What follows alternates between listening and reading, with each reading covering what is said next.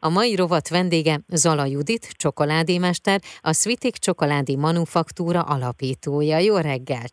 Jó reggelt, szia! A beszélgetésünk apropóját az adja, hogy új program népszerűsíti a csoki kultúrát Magyarországon, méghozzá kinyílt a Sziget-Szent Miklósi Csoki Mennyország ajtaja, így is olvasható, de hát ehhez, hogy ez megvalósuljon, és hogy ez a program elinduljon, azért sok mindennek kellett történnie, úgyhogy először beszéljünk egy picit a kezdetekről, beszéljünk a Svitik csokoládé manufaktúráról, illetve a csokoládéhoz fűződő kapcsolatodról. Mi cégünk 2013-ban alakult, annak idején még az első, főleg az első két évben úgymond egy ilyen családi kiegészítésként terveztük ezt, a, vagy terveztem én magamnak ezt a kis elfoglaltságot, ami hobbiból indult.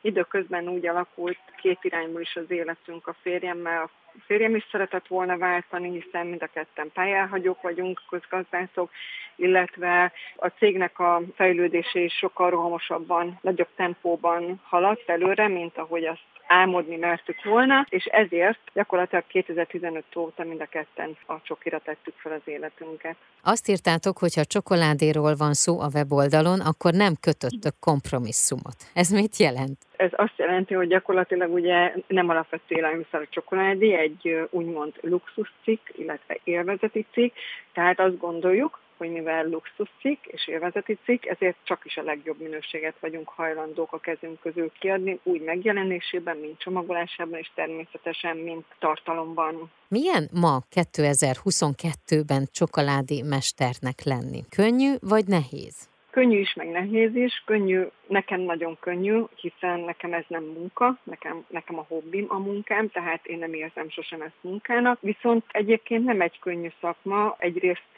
mert nincsen hagyományos képzése Magyarországon. Különféle online kurzusokon lehet el sajátítani a tudást, és nagyon-nagyon kell akarni, mert autodidakta módon kell elsajátítani minden tudást. Én is folyamatosan tanulok, még a mai napig is, illetve hát ez nem egy ilyen egy nyáron megtérülő beruházás. Nagyon speciális körülmények kellenek, nagy beruházást igényel, a megtérülése pedig hosszú, Pontosan azért, mert nem egy alapvető élelmiszerről beszélünk, hanem luxuscikről, és valójában ez még elsősorban ajándékba vásárolják az emberek a saját fogyasztásra is már egyre többen egyébként, aminek nagyon örülünk, de még, még mindig nagyon elmarad. Tehát akkor ez olyan, mint hogy lehet fejleszteni a borkultúrát, a kávézási kultúrát, a gasztronómiai kultúrát, tehát akkor lehet fejleszteni a csokoládé kultúrát is? Nagyon-nagyon jó a hasonlat, mert mi is mindig ezt szoktuk a programunkon mondani, hogy ezt úgy kell elképzelni, mint a boroknál, és ott is volt egy fejlődés, vagy a pálinkáknál, vagy a kávénál, most legutóbb. Abszolút, és ezért is nagyon fontosnak tartjuk mi is, illetve más manufaktúrák is Magyarországon, hogy edukáljunk is, és több manufaktúrának is így nekünk is van edukációs programunk, a miénk az a Csoki Kultúra névre hallgat. Ez mit tartalmaz pontosan ez a program, és kik látogathatnak el ide? Eredendően iskolás csoportoknak szántuk, de olyan nagy az érdeklődés más összeszokott csoportok, közösségek, gondolok itt nyugdíjas közösségre, vagy munkahelyi csoportok, hogy valójában ötödikes korosztálytól felfelé bárkinek korhatár nélkül ajánljuk, és hát itt a, a mi programunkon kis környezetóra, kis földrajzóra, kis kémia, kis technikóra keretében megismerkednek a vendégek. Kakaó feldolgozás történetével, honnan indult, hogyan dolgozzák fel, hol dolgozzák fel.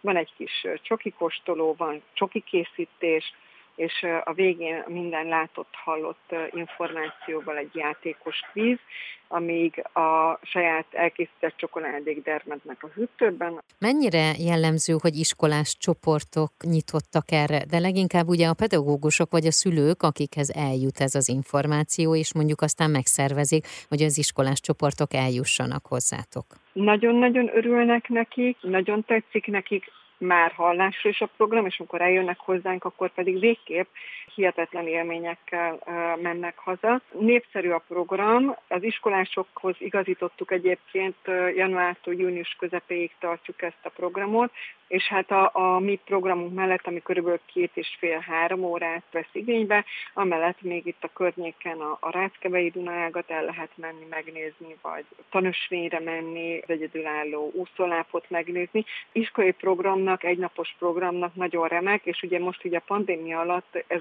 azért is fontos, mert a, az iskolai osztályok nem nagyon mehetnek két-három napos ott programra, hanem két-három külön napot próbálnak megoldani ilyen program szinten, és ezért nagyon-nagyon örülnek a tanítók, tanárok, hogy van erre lehetőség itt egy napi programot eltölteni. Beszéljünk még arról egy picikét, hogy a Svitik csokoládé manufaktúra számos díjat nyert már. Milyen díjak voltak ezek, illetve hol rendezték meg ezeket a versenyeket? Közel 50 díjjal rendelkezünk, amiből majdnem talán 40 körüli a nemzetközi díjunk. Két gasztronómiai versenyre szoktunk nevezni, mind a kettő világverseny és londoni székhelyű. Az egyik az kifejezetten csokolád, és a másik pedig egy általános gasztroverseny. Az általános gasztroversenyen, ami a Great Taste Award, azon 2019-ben értük el a legjobb eredményt, de számtalan eredményünk van. 2019-ben a Beriolet nevű bombonunk világelső lett, erre nagyon büszkék vagyunk, uh-huh. amire most még büszkébbek vagyunk, hogy a Csoki Kultúra programhoz készített kakaológyi válogatásunk, ami egy olyan bombon válogatás, ami szintén bemutatja a kakaó feldolgozási folyamatát. Egy tematikus bombon szetről beszélünk, ez egy komplex márka élmény kategóriában lett ezüstérmes tavaly decemberben, kifejezetten csokoládés versenyen, világversenyen, a Academy of Chocolaton, itt egészen onnantól kezdve, hogy kezükbe vették a csomagolást, annak a fenntarthatóságát, megjelenését, üzenetét is nézték, illetve természetesen a benne lévő bombonokat minőségileg is értékelték, úgyhogy ez egy nagyon-nagyon nagy eredmény. Igaz, hogy idézőjelben csak ez is térmet sikerült elérni, uh-huh. tehát nem a, a dobogó legfelső fokára sikerült felállnunk, de én azt mondom, hogy ez is hatalmas nagy eredmény, hiszen erre a válogatásra itt a szégnél mindenki iszonyatosan büszke, hiszen ez egy nem csak kakó termés feldolgozását szimbolizálja, hanem valójában a fűtik a, a mi fejlődésünket is, illetve azt, hogy mi mit képviselünk minőségben és megjelenésben. Uh-huh. Neked van-e kedvenced? Bár tudom, hogy ez is egy nehéz kérdés, és lehet, hogy mindig aktuálisan van valamilyen kedvenced, eh, de van-e ilyen? Természetesen van, nekem két nagy kedvencem van, én így csoki kedvelő vagyok, illetve én a mána pisztácia kombinációt, azt minden variációban imádom, süteményes pultból is mindig az az első, amit kiválasztok, úgyhogy nekem a, a díjnyertes a, a világ első beriolet bombonunk, az egyik nagy kedvencem, illetve a konyak megyünk, amit a férjem rak el nagyon jó minőségű konyakba és speciális fűszerezéssel. Úgyhogy nekem ez a két nagy kedvencem. Én akkor arra tudok mindenkit biztatni, hogy kóstolják meg bármelyiket is, és hogy minél többen látogassanak el hozzátok. Köszönöm szépen. Én is nagyon szépen köszönöm.